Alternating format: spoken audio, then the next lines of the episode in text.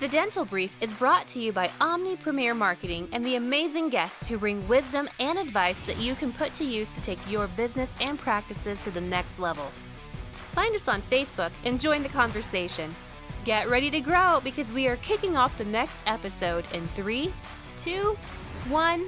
Hello, everyone. I am so excited for our guest today. I've had a couple of offline conversations and was fortunate enough to get this guest on today's episode of The Dental Brief. So I'm glad to have her here. Cate Scolnik from Australia. Say hello. Hi, everyone. So, yes, I am from Australia, so hence the weird accent. Yeah. And for anyone over there listening, I apologize for my weird accent as well. For those people in the States, I'm from upstate New York. We don't have accents. Everybody knows that. So, Cate, thank you for being here. Thank you for having me. Yeah, it's great to have you here. Your website is Sane Social Media. We're going to get back to that in just a minute. But first, I want to ask, as a marketer, how did you get involved in dentistry? So I know you've got an extensive marketing background, but how specifically did you get into dentistry? How did I get into dental one? Well, I've had some association with medical for a fair while in that my father was a doctor. And one of my first jobs was actually, this is going to make me sound ancient, but one of my first jobs at the weekend, I used to go down and run the switchboard, which literally had cables. Yeah. So that was in medical, and I used to follow him around the hospital when he did his rounds and things. But more recently, I became a life coach a few years ago, like a lot of people. And in getting my coaching business up and running, I had the opportunity to work with a dental business coach here in Canberra a couple of days a week. So I started doing all of his marketing, and things just sort of progressed, and more people were saying to him, hey, who's doing your marketing? We were getting people calling up and saying, hey, I've read your blogs, I've seen your social media. We weren't even doing any advertising. And they were saying, I know you can help me. Where do I sign? Right. So I thought, hey, I think I know what I'm doing with this stuff. This is doing really well. This is powerful. So I had a lot of people asking for it. So I went, okay, I've learned about APRA, which is the Australian Health Practitioners Regulation Agency, kind of like your HIPAA. And so I just went, okay, well, this is a good start. I've got people wanting my services. Why shouldn't I help them in that way instead of with coaching? Yeah. So jumped into Sane Social Media, sanesocialmedia.com. Is the website. Tell me why Sane Social Media? So, you know, you could have worked for an agency, you could have worked one-on-one with dentists, but why, what void did you see that made you decide, hey, I should start a niche agency in this area? I just love helping people. And I thought rather than working for somebody, I had been working for somebody in different roles for all of my life. And I thought, why not work with a whole bunch of different people that I can help them grow their businesses? It was really fascinating to me to learn. Initially, in the beginning, I was working with a lot of different businesses. So I had that sort of shiny, bright object syndrome. It's like, oh, I can learn about that business. Oh, I can learn about that business. And it's fascinating. And I still feel that fascination. Yeah, it's hard to not get distracted, right? There's so many awesome industries out there and so many unique things going on. And there's so many ways. Go ahead. Sorry. I could see so many businesses were going insane trying to deal with social media. It was just driving them mad. So I went, well, okay, Sane Social Media. Sure. Or when you're shopping for something for yourself and you realize, wow, the marketing in this industry is horrible, right? It's hard to not want to jump into that. So from what I've learned from everybody that we've had on the program from Australia and from offline conversations, pretty much the problems that are going on in Australia, the practices are facing, the dentists are facing, are very similar, if not the same. That's happening on here in the States and the rest of the world for that matter. Tell me, what are some of the common problems and challenges that dentists are calling you about and that you're talking about? Yeah, so there has been a bit of a revolution in the last 15 years where we have got a lot of very big organizations coming in. And so we have a lot of these chain organizations where they subcontract to dentists to come in and do the work, and they charge no gap or gap free, what we call gap free, which is there is no out-of-pocket expense to someone who's got private health insurance. Mm.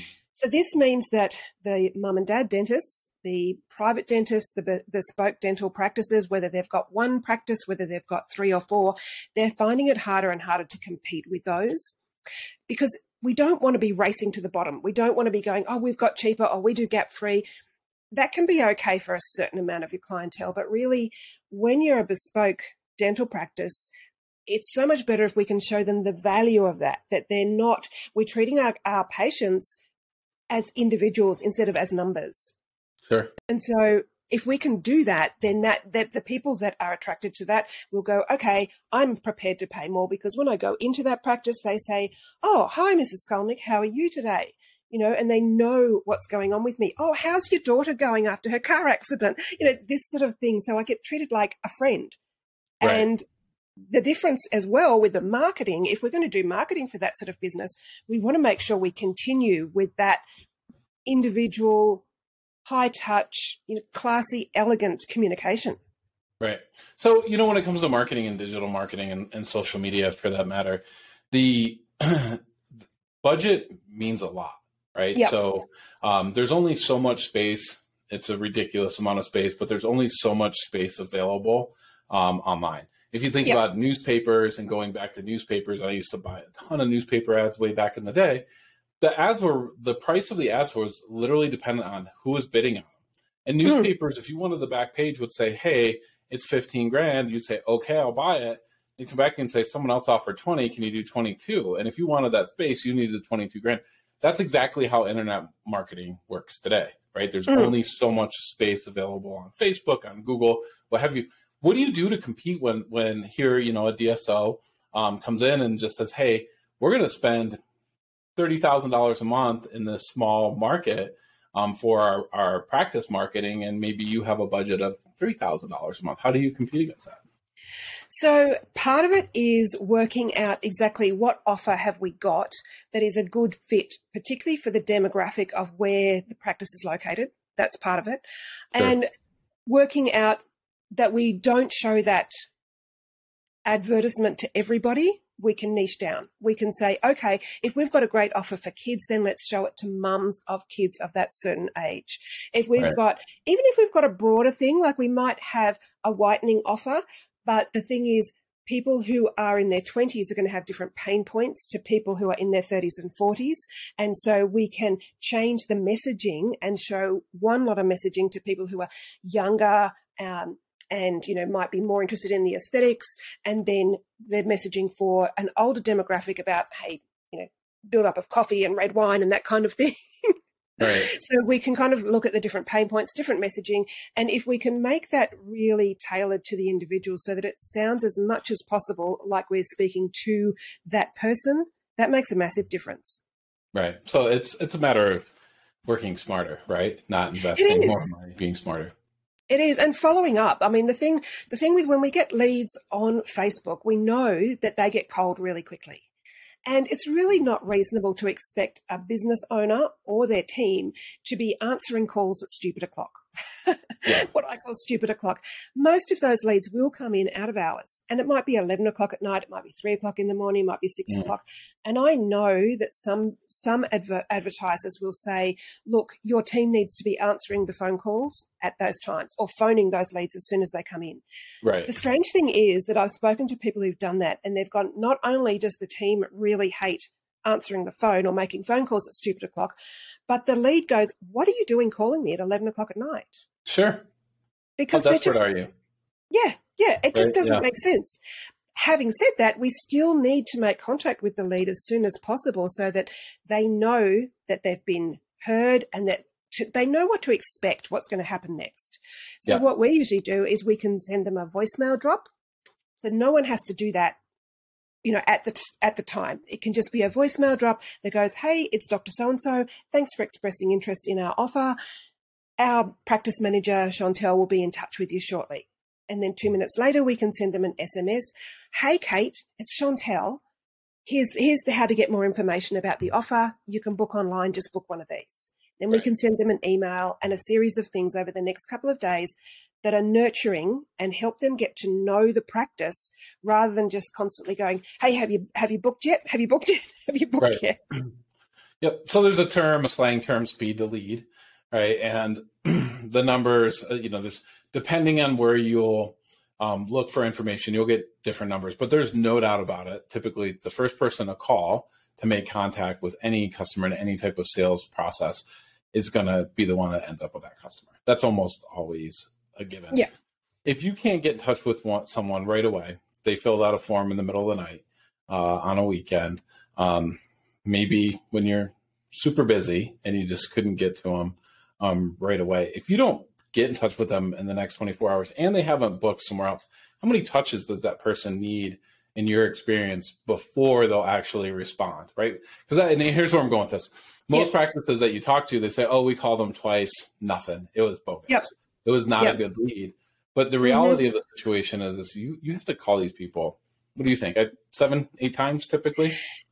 It can do. It depends a little bit on a number of factors. One is how long you've left it. Actually, I can't find this research, but I did come across research a couple of years ago that said if any business that gets a lead on Facebook, if they don't make contact till 24 hours later, then any attempt by that business to contact the lead is actually detrimental to the business and you'll never get them back.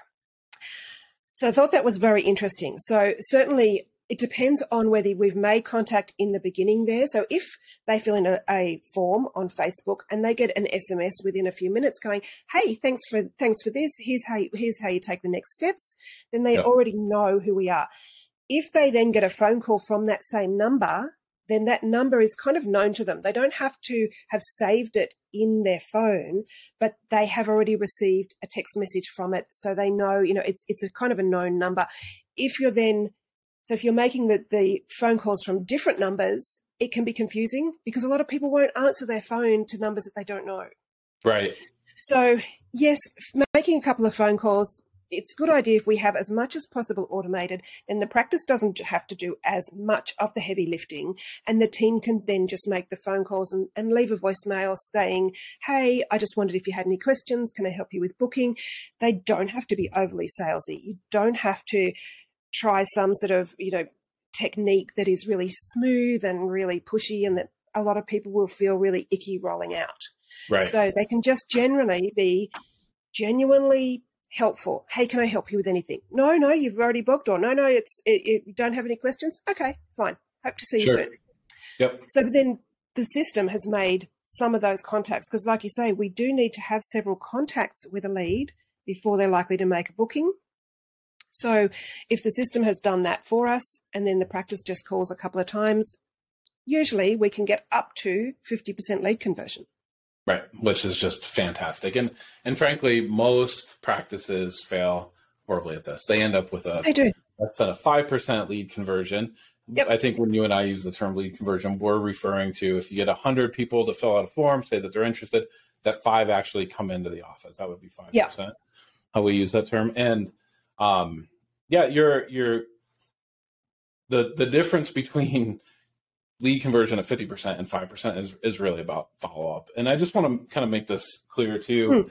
And I think most dentists get this when they think about it, but oftentimes you might be interested in something, extremely interested in it, and then you get busy, then you get distracted, then you get busy, then you get distracted, then life comes up and then you get distracted. And then boom, timing works out 3-4 weeks later. And the next thing you know, you're booking an appointment and buying something that you really always wanted to buy. So a lot of the times things do happen.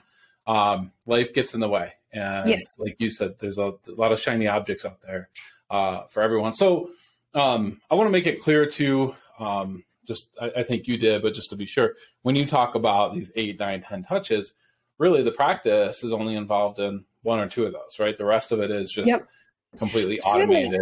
Yeah, in our experience with the automation that we use, we are getting up to about 25% lead conversion, which is, as you say, someone puts their name in the box and says, yes, I'm interested. So up to 25% of those actually booking just with the automation. But we can bring that up to 30 to 50%, we've had it as high as 50% if the practice just calls them even once, let alone twice. Yeah. So just once or twice, the first time there might not be any answer or they might leave a voicemail if they've got voicemail, and the second time maybe they connect. So long as the team know, look, all you're doing is just trying to be helpful because so many of us, like you say, so many of us just get inundated with all this stuff. We mean to get to it. And if you can do this combination of text message, email, and a couple of phone calls, you're getting them from different sides. And text message in particular is just becoming very popular in terms of people taking action from it. It's kind of where emails were a few years ago, back in the day when we'd go, oh, I've got mail. Yay. Go on. oh, I've got a text message. It's less overwhelming than our inbox, our email inbox. So it can get really good responses. Yep, makes complete and total sense to me. So kind of a biased question that I'm going to ask. I think you and I, a lot of our philosophies and how we work aligns. But if you're looking for someone to help you, if you start looking at leads on Facebook, you're going to get just bombarded with companies with all sorts of offers. Most of them look too good to be true. How do you sort through all of that and find somebody who is trusted that can help you actually get to where you're trying to go and isn't just another fly-by-night scam?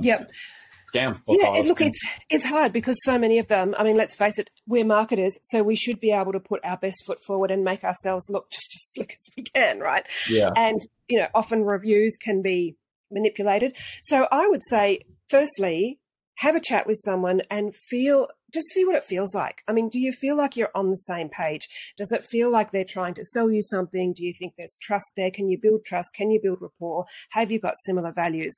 So firstly that, and then I would say, have a look at their case studies or the results that they have been able to achieve. Being a marketer, Facebook marketer, can be tricky because we don't control Facebook. Right. We're doing the best we can with someone else's tool. So we often can't guarantee results, but we can say, well, this is what I've achieved in the past. This is the sort of results I got for these people. I would ask questions about the timeliness of those results. How quickly did they get results? How quickly did they start getting leads? How quickly did they start getting bookings? Because I spoke to someone recently who was spending $3,000 a month and had been for 5 months and said, I'm locked into a 12-month contract and I haven't got a lead yet. So, and she didn't know what the problem was. So I would say, have a look at the case studies if they've got them, which they should do. And even if you're still unsure, see if they've got someone that you can speak to. I mean, can I speak to one of your existing or previous clients? Right. Can I speak to one or two of them? Because they will have, you know, a lot of experience to share with you, their customers. So it's just very similar to hiring a person in your clinic. We often have references, written references, or we can look at their LinkedIn or Facebook or whatever, but is there anything better than calling someone who's actually worked with that person and saying, so tell me about Patrick. Right. Yeah. What were the great things about working with him? Was there anything that I need to know? Yeah. 100%. I think that's terrific advice. One more time, the website is sanesocialmedia.com. It's a great name. Folks, go ahead and check it out. There's a free assessment that you can sign up for right on the homepage, really easy to find. Cate, thank you so much for being here. I appreciate it. Thank you for having me. I've really enjoyed it.